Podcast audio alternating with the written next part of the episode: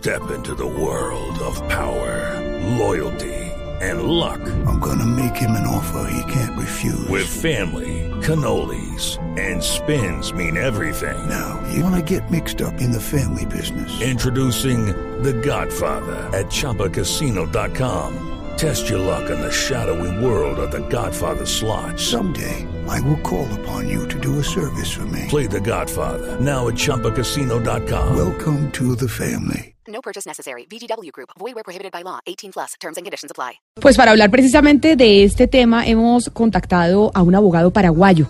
Él es Hugo Nelson Vera, que tiene una posición y una tesis interesante sobre por qué razón existe esa brecha salarial entre hombres y mujeres en el mundo.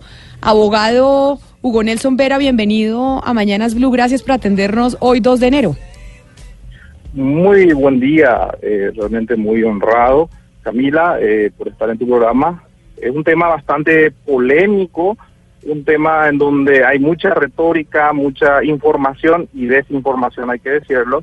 Entonces, generalmente eso hace que uno tenga eh, diversas percepciones, aunque debo reconocer de que hay una gran mayoría que maneja informaciones eh, interesadas y distorsionadas desde el punto de vista ideológico. ¿Y pero cuáles Y son bueno. esas informaciones distorsionadas? ¿Qué es lo que usted cree que se está manejando mal en el debate? ¿O por qué razón es que existen eh, existe esa brecha salarial entre hombres y mujeres en el mundo, donde las mujeres, pues evidentemente incluso des- desempeñando un mismo cargo que un hombre gana menos? Bueno, en primer lugar, es cierto que existe una brecha, eso es innegable. Ahora, la metodología aplicada es la que nos lleva a estos errores de cálculo.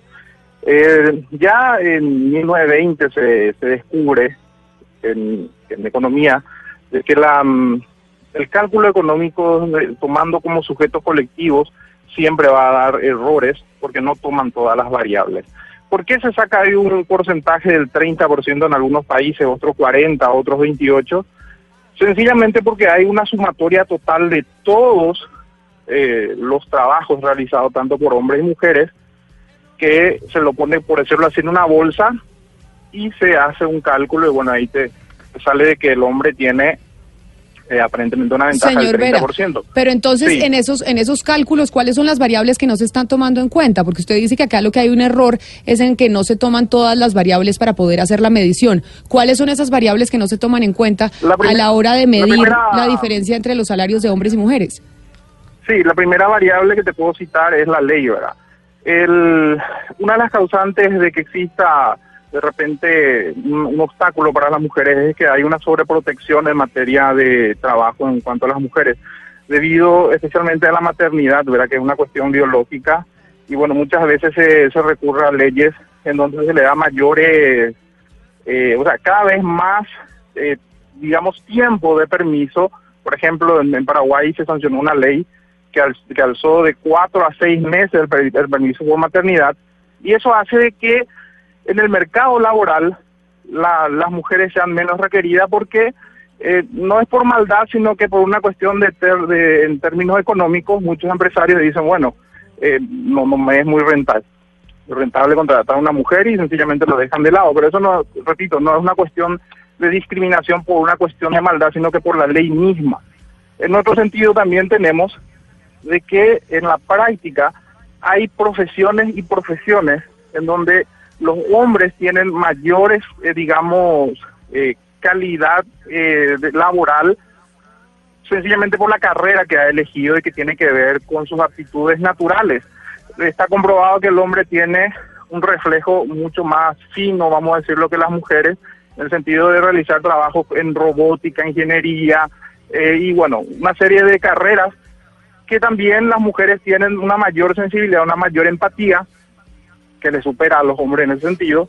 Pero, perdón, esos datos, toman- esos datos Sí, que usted nos está dando. Para terminar. Sí, no, no, pero es que sobre. que- detengámonos un momento en eso que usted está diciendo, porque es que esos datos que usted está dando eh, tienen que tener una comprobación. ¿A usted quién le ha dicho que, o, o qué estudio, de dónde procede Usted esa información de que los hombres. o sea, fíjense, fíjense No, cítenos, cítenos por favor, cítenos por favor una estadística, cítenos por favor eh, una, un estudio que se haya dicho en que las en que las los hombres son mejores para las ingenierías, eh, como usted lo está diciendo, que para ciertas carreras, Bueno, ¿cuáles son esos em, estudios, por ejemplo?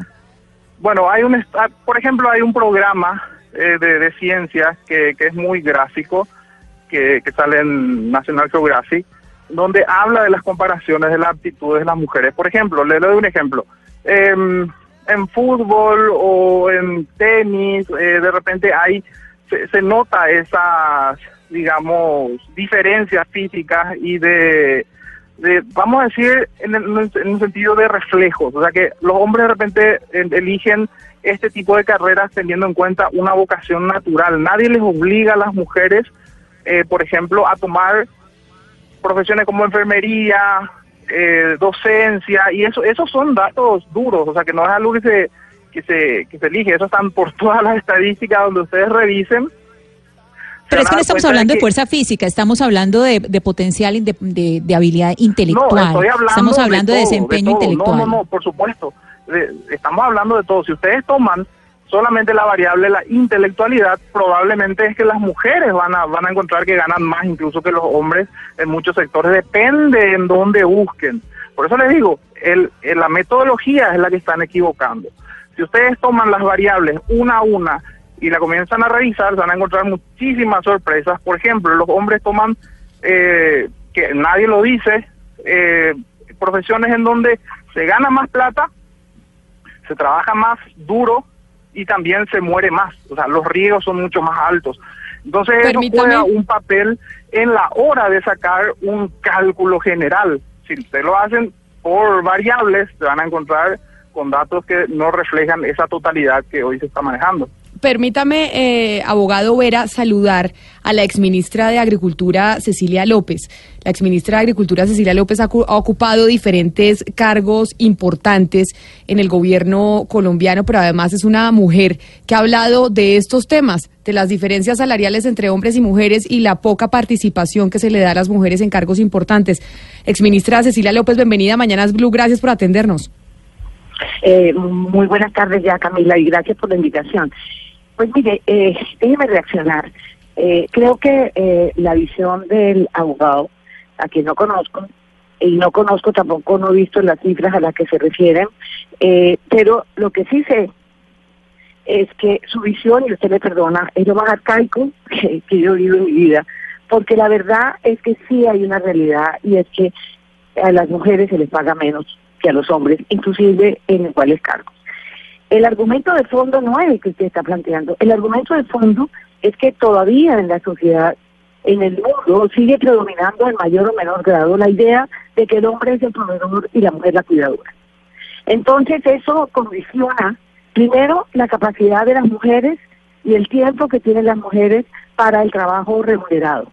Porque la carga del trabajo no remunerado que Colombia no ha medido, lo que se llama la economía del cuidado, que es el trabajo que realizan las mujeres en el hogar, cocinando, limpiando, haciéndole la vida posible a la familia y además de eso cuidando a todos. Eso se hace en Colombia por una ley que personalmente saqué, eh, se midió en Perú, se midió en Chile, se ha medido en muchas partes del mundo y en, América Latina es el 19% del Producto Interno. O sea, ese trabajo que es mucho más importante en el caso de las mujeres, porque son el 85% de los que hacen esa, esa labor, no es remunerado ni es reconocido hasta ahora. Entonces, ¿qué pasa? Eso hace que las mujeres tengan una carga de trabajo que para hablarle en términos económicos, una mujer que además está en el mercado laboral, pero que tiene eh, la economía del cuidado encima, porque su marido no le ayuda, ni los hombres de la familia le ayudan, llega al puesto de trabajo con tres horas a las 8 de la mañana ha estado trabajando desde las 5 de la mañana Cecilia. preparando el almuerzo, el desayuno de los niños, etcétera, y cuando llega a su casa, en vez de llegar a ver televisión, como lo hace su compañero, ella llega a trabajar, a, a- a- a al día siguiente. O sea, hay Uno- una, uno- una condición social que hace que las mujeres tengan una carga de trabajo muy superior a lo de los hombres y se suma el trabajo del cuidado más el trabajo remunerado, que hace que su productividad, para que hablemos en términos económicos, tiene que ser menor y eso sería una justificación, entre comillas, para que tengan salarios menores. Seguro, Doctora esa Cecilia. idea de que las mujeres son cuidadoras, que eso claro es una verdad, las mujeres también son proveedoras, pero eso predomina en la cabeza de muchos hombres, resulta que eso las ha llevado a condicionar sus actividades aquellas que se relacionan con el cuidado. Y eso está en la mente, inclusive de gente brillante como es el ex el presidente de Harvard, cuyo apellido se me olvida en este momento, que ha sido candidato a Nobel de Economía, que llegó a decir que las mujeres eran men- intelectualmente menos capaces que los hombres. Doctora, doctora Cecilia, pero mire, yo, yo, yo quería, social, Doctora Cecilia, pero yo quisiera- yo quisiera- que están en contra de la realidad. La Yo realidad quisiera es que hoy las hacerle- mujeres son tan proveedoras como los hombres. Y los hombres Doctora no Cecilia. han asumido el rol del cuidado. Por eso el tema de la economía del cuidado es un tema absolutamente sustantivo que debe pasar del olvido en que está a ser una, una- un sector productivo que lo asume el Estado y que lo asume el mercado. Mientras eso no se resuelva, se lleva a decisiones como las suyas en la- o, o análisis como los suyos en que dicen que es falso que a las mujeres se les pague eh, menos porque se les paga más porque resulta que la maternidad en ese caso no es de la familia sino es de la mujer y entonces Doctora cosa Cecilia. la mujer hace que se justifiquen sus salarios menores, etcétera. Me parece que ese es exactamente el análisis que las mujeres de hoy las mujeres que hoy se enfrentan a ser también proveedoras, Sí. seguir asumiendo el cuidado, no resisten y, se- y protestan frente a eso y esos son estos Doctora Cecilia. que no van a permitir avanzar hacia una equidad. Doctora Cecilia, mire, le, pregunto desde Barranquilla, desde la región Caribe, que es una región que, bueno, se ha, sido definida como una región predominantemente machista. Y uno tiende a pensar que efectivamente el componente cultural, el componente del machismo es uno de los que define que la, que la brecha salarial entre hombres y mujeres. Pero ¿por qué eh, uno mira, por ejemplo, en otras culturas que no son identificadas como machistas, por ejemplo, Canadá y otros países de, de Europa eh, y, y algunos países de Europa, ¿por qué esa brecha se mantiene también en esas culturas que no son machistas? Pero le voy a decir una cosa. Si usted mira los, para, para que hablemos de, cifras sólidas, si usted mira el, el índice de brechas, las brechas en- entre hombres y mujeres que hace Harvard y que lleva al Foro Económico Mundial cada año, y el último que acaba de salir, acaba de ratificar que lo único que se ha logrado equidad entre hombres y mujeres es en educación y salud, donde la brecha se ha cerrado ¿sí? Pero en términos económicos todavía siguen predominando esos valores patriarcales, de manera que en el mundo, en términos económicos, falta el 30% para cerrar la brecha entre hombres y mujeres y el 80% en cuanto a poder político. ¿Por qué? Porque no hay una, un país en el mundo donde haya equidad de género, porque todavía en los principios que defendió el premio Nobel eh, Becker, por ejemplo, de que el óptimo de Pareto era que la mujer se quedaba en su casa, y estoy hablando de los 80, y lo- el hombre en el trabajo sigue predominando. Y eso marca cuál es el tipo de, de carreras que siguen las mujeres y eso marca las limitaciones que las mujeres tienen en el mercado laboral. ¿Usted cómo se explica que en América Latina, por ejemplo, eh, el 50% de las mujeres en general trabajar, muchas de ellas mucho más educadas que los hombres no entran al mercado laboral, porque el peso del cuidado lo tienen encima, porque tampoco tienen las opciones de usar, de ser, por ejemplo, eh, aunque están rompiendo esa brecha, de irse a jornadas, una vez se casan a jornadas como las que exige la preparación en medicina. No hay nadie que les ayude con el cuidado de su familia. Por eso Claro. es que el Estado y el mercado tienen que asumir que el cuidado es una actividad productiva como la educación y la salud, y que el Estado y el mercado tienen una responsabilidad. Y los hombres también. Pero resulta que mientras eso no pase, no hay un país en el mundo, y les recomiendo que mire el, el informe del 2018, en donde dicen que se ha paralizado en el mundo la reducción de las brechas de desigualdad, sobre todo en acceso a poder político y acceso a poder económico. Exministra, permítame porque creo que el abogado Hugo Nelson Vera, quien tiene una posición y una tesis muy parecida a la de otro economista español, Jorge García, que lo escuchábamos más temprano sobre la razón de las brechas salariales entre hombres y mujeres. ¿Usted quería decir algo, abogado, mientras estaba hablando la exministra? Eh, generalmente cuando los políticos hacen análisis sobre economía ocurren estas cosas, utilizan el corazón antes que la razón, ¿verdad? Es decir, es cierto que existe esa brecha, es cierto que hay mujeres que son relegadas, es cierto, todo eso es innegable. Lo que no se está diciendo son las razones. Es decir, los hombres, si es que tomamos un, un análisis general, vamos a darnos cuenta de que toman eh, más horas de trabajo, más eh, con más riesgo, eh, tienen más suerte en el sentido de conseguir trabajo, mientras que las mujeres no lo consiguen, no porque sean ineptas, sino que porque hay leyes que las restringen a ellas mismas y que salen en su contra cuando se cree que se sale a su favor, como las leyes de lactancia, donde las hacen poco, eh, digamos, aceptables en las empresas en donde se busca una rentabilidad. Y, y acá se está discutiendo si la causa es la discriminación. No si hay o no hay una brecha. Estamos de acuerdo que existe la brecha. Ahora, las razones no son discriminativas en el sentido de segregación de derechos, sino que de una discriminación por optar lo que más le conviene a uno, porque porque discriminar todos discriminamos. Yo discrimino lo que voy a comer, lo que voy a tomar, si me conviene. Entonces, ese tipo de discriminación, por supuesto que existe y es algo que las empresas lo tienen que hacer. El, el personal se selecciona en base a una discriminación. Entonces, son falacias que se, que se recurren constantemente, se victimiza a la mujer. ¿Cuál es el resultado de eso? Se obtienen, se obtienen leyes, leyes que son muy drásticas para el sector empresarial y que terminan otra vez castigándole a las mujeres, dejándole de lado del sector eh, empresarial. Perdón, es, es lógica, es lógica básica. por Dios. Ay, contestarle. Mire, los hijos no son de las mujeres. Los hijos son de la sociedad. Los hijos son de la familia. Así que el costo de tener un hijo no tiene por qué cargarse de la mujer. El costo de que, la mujer tenga que lactar, eso es un bien que le hace a la sociedad. El hijo no es solamente de la mujer, el hijo es de la familia y es de la sociedad.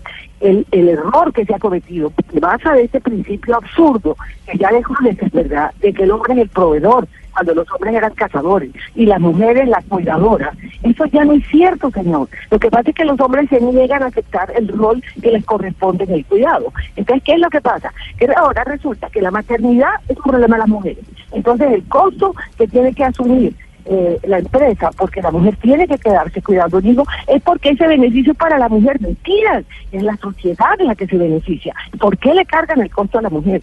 ¿Quién se beneficia de unos niños saludables? De unos, además, la paternidad en los países más civilizados no, tampoco se ha llegado a la equidad total. Por lo menos usted va a Suecia hace mucho tiempo, el, el periodo de maternidad puede repartirse entre el padre y la madre. Vaya, dígale a estos latinos que hagan esto para que vean lo que le pasa. ¿Por qué? Porque aquí sigue predominando esa idea absurda de que los hijos son de la mujer. No, los hijos son de la familia y de la sociedad. Y el costo, ese costo que usted justifica para que se le pague menos a la mujer, ese costo lo tiene que asumir la sociedad y lo tienen que asumir los hombres también. Sí. Entonces el, el padre y la madre tienen que repartirse ese costo para que seamos justos, porque el beneficio es para la sociedad. Claro. Bien, es decir, de niños bien nutridos, bien alimentados. Bueno, yo, yo estoy de acuerdo eh, si es que estuviéramos hablando de una ciudad ideal, ¿verdad? Por supuesto que, que hay muchas cosas que no nos gusta, pero son la realidad. Es decir, acá, acá no se trata porque eh, dibujemos una, una, una sociedad planificada como Platón, ¿verdad? Un mundo ideal. Se trata de administrar realidades. Y si nosotros comenzamos a utilizar la metodología del corazón, la metodología colectivista, entonces vamos a tener todos estos errores. Se está desinformando a la sociedad y la sociedad está creyendo de que efectivamente hay una brecha por una cuestión de maldad, porque el hombre es malo y solamente le quiere dar trabajo al hombre porque hay un sistema patriarcal que fue diseñado en un laboratorio solamente lo creen. Y eso no es así. O sea que tenemos, es cierto, existen problemas culturales que seguramente van a evolucionar nuestra sociedad hacia ahí, pero siempre que el, que el Estado no se meta, porque cada vez que el Estado se mete en sancionando leyes, Abogado. supuestamente para, para, para ayudar a la mujer, lo que hace es retroceder. Pero, Eh, abogado. cito el caso de la ley de lactancia. Esa es una ley que perjudica única y exclusivamente a la mujer. Y otra, otra, otras leyes más. Abogado. Las leyes feministas, las leyes feministas que ahora la están eh, eh, criminalizando a todo, por ejemplo, el caso de acoso. ¿Qué hombre, qué empresa va a querer contratar a una mujer cuando se le tiene que tomar una denuncia, por cierto, solamente porque lo dice sin pruebas? Por ejemplo, el caso que está pasando en Argentina hoy mismo. Las empresas ya no quieren contratar porque ya le tienen miedo a la mujer. Es decir, son, las, son los políticos que generan legislaciones totalmente nocivas para los trabajadores y especialmente para las trabajadoras mujeres. Acá no, no, no se trata de una cuestión del hombre, o sea, se trata de políticos inescrupulosos, ignorantes o populistas. María Camila, ¿qué tal si nos dejan hablar? Perdóneme. Adelante, Me repito, los hijos, el costo de tener hijos, de crear hijos, no es un costo de la mujer, es un costo de la sociedad y de la familia. Y por eso en sociedades más avanzadas se empieza a distribuir ese costo que significa para los empresarios que solo ven el corto plazo y los números, que significa tener que tener, pagar un sueldo durante seis meses, repartirlo en que son tres meses de salario que, que se le paga a los hombres y los hombres eh, se quedan en su casa y tres meses que se le paga a la mujer para que el hombre vuelva al trabajo y la mujer se quede en su casa. Eh, eso es lo normal, porque eso es lo nuevo, eso toda la sociedad, en donde las mujeres también son proveedoras y ya llegó la hora de que los hombres también sean cuidadores. Esa es la sociedad del siglo XXI, mi querido. Esa sociedad de la que usted está hablando es la sociedad que hace mucho tiempo que ya no es la realidad. Entonces, ¿para qué estamos educando a las mujeres? ¿Por qué las mujeres hoy están inclusive más educadas que los hombres? ¿sí? En muchos casos lo estamos viendo. Superan eh, el uno en la brecha de desigualdad en algunos países. Entonces, ¿para qué? ¿Para qué? ¿Para que se quede en su casa frustrada? No, para que se reparta eso que se creyó que era dominio solamente del mundo de las mujeres que cuidado. Por eso le cuento que el objetivo que tengo en la vida no es solamente medirlo, y para eso afortunadamente he tenido el acompañamiento de muchos países de América Latina. Mire, 19% vale, del PIB vale la economía del cuidado en Colombia, en Perú y en México.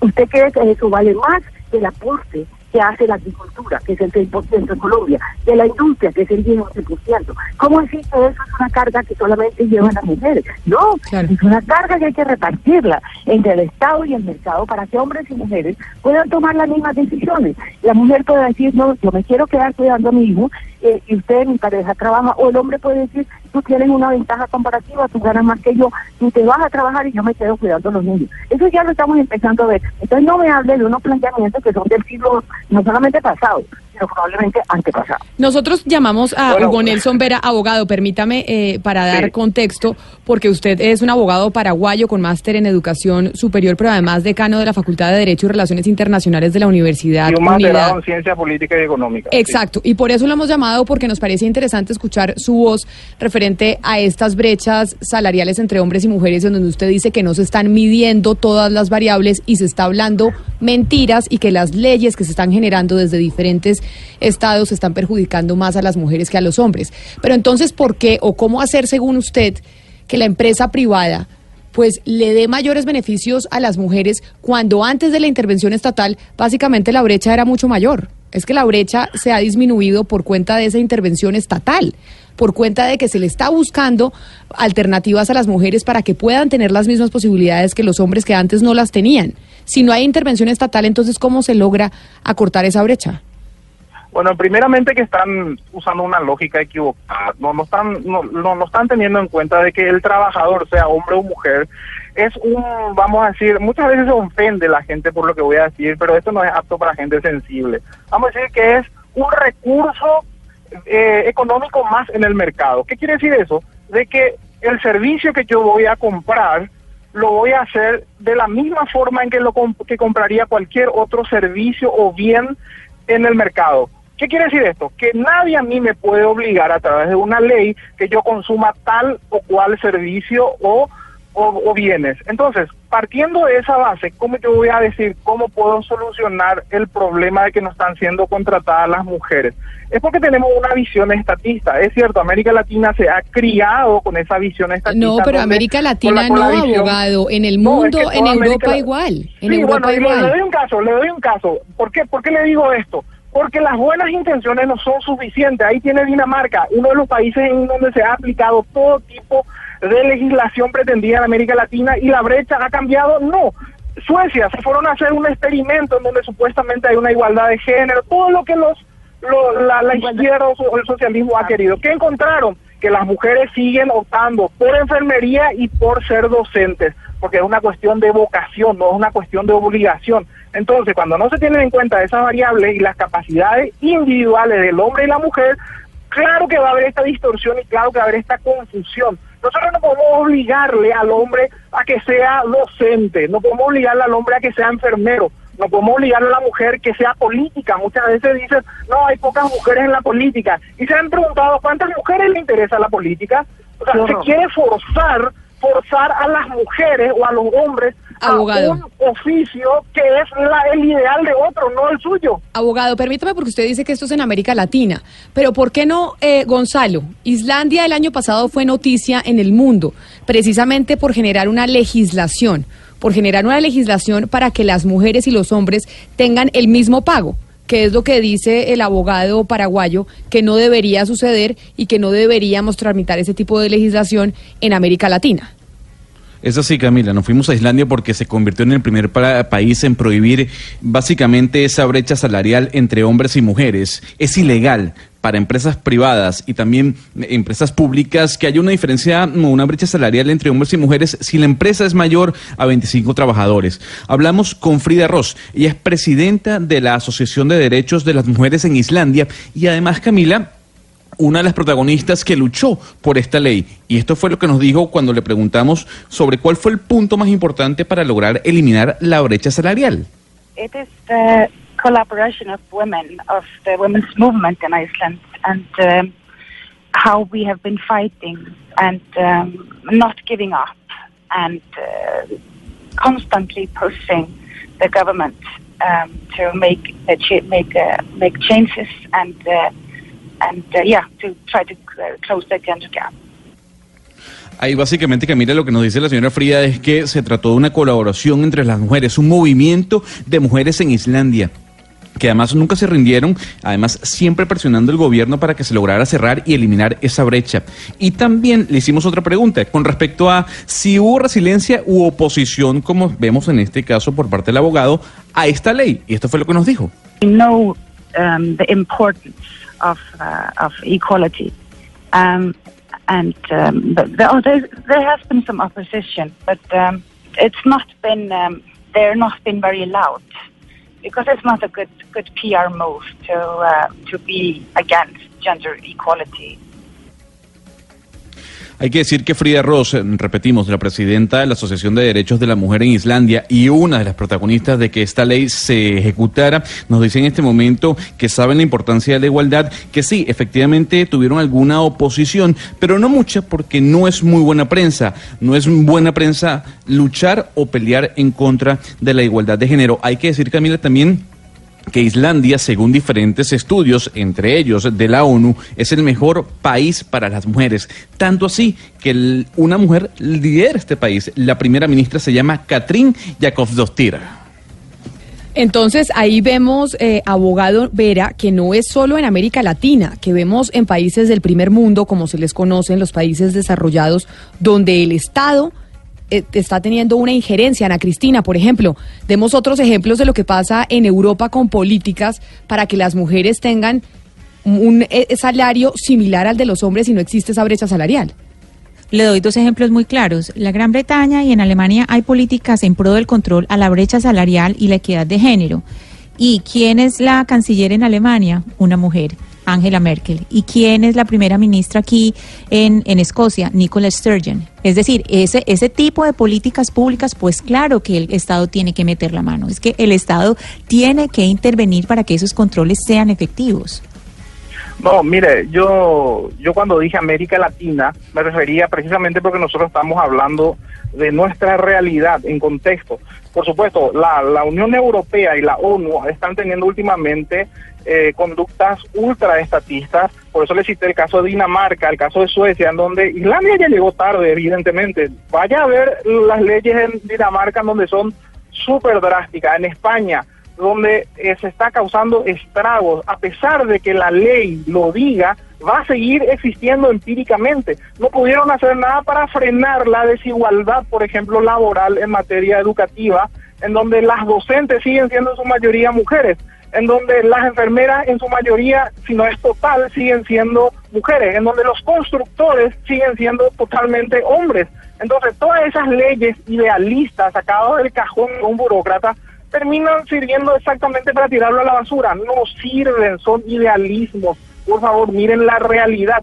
Porque si nos vamos a lo que dicen nada más los, los diseñadores de, de, de sociedades, a los planificadores, siempre vamos a terminar en desastre. Europa no es el mejor ejemplo del mundo, salvo algunas excepciones.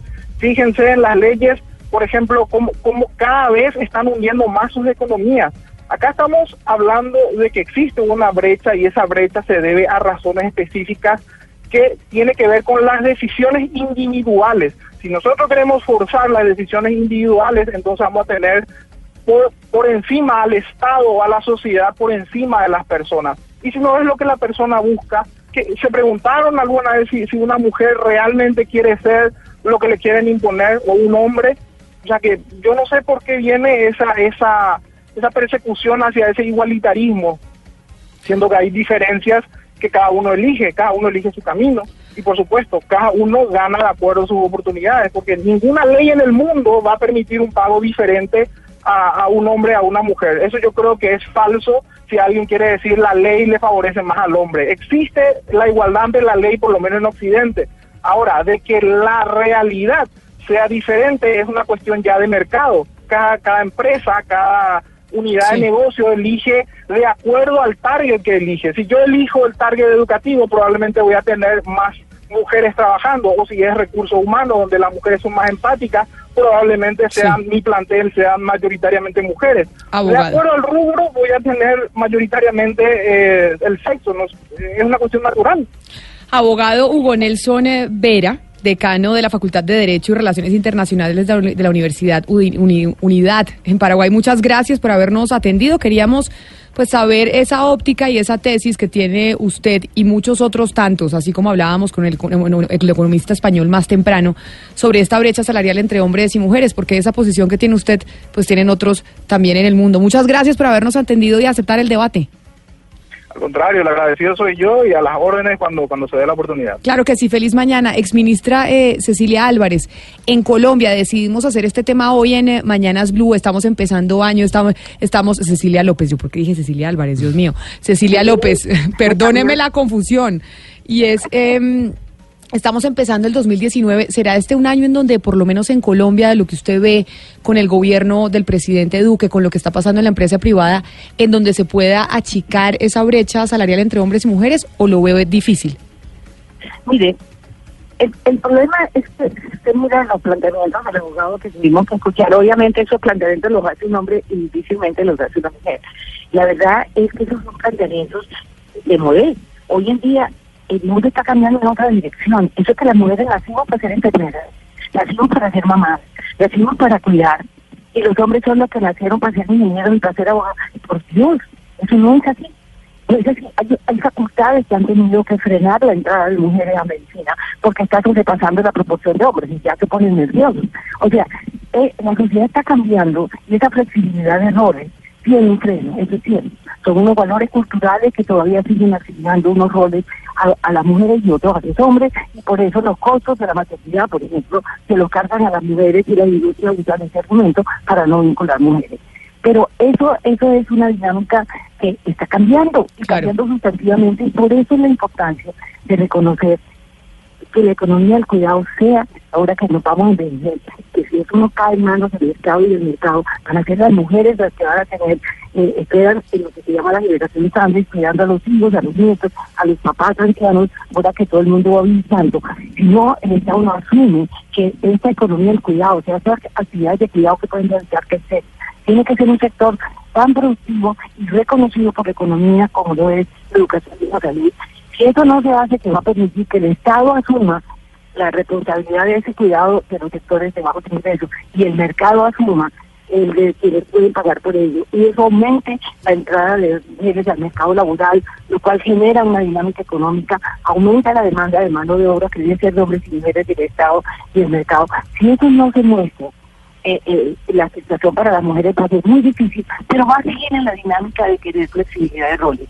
Mire, yo, más importante que cualquier cosa en el mundo, para mí, lograr que ya, por fin creo que lo voy a poder hacer con Programación Nacional, meter esa economía del cuidado que ya medimos en varios países de Latina, y que Colombia tiene el privilegio de haber sido el primero que sacó una ley, meterlo como un modelo, un modelo como, una, meterlo como un sector productivo, en un modelo de general, y mostrar cómo esa distribución del cuidado, es quitarle ese peso a las mujeres y distribuirlos entre el Estado y el mercado, que habrá empleados hombres y mujeres para hacerlo, genera una dinámica económica, aumenta la flexibilidad de los roles entre hombres y mujeres, les permite entrar más al mercado laboral. Eso puede ser una revolución. Claro. Esa visión del abogado es absolutamente de mover, es decir, nacimos para ser enfermera y vamos a morir para ser enfermeras y nacimos para cuidar los hijos y moriremos cuidando los hijos. Pregúntenle a las mujeres cuando tú perteneces a la nueva generación, a ver Claro. si te parece...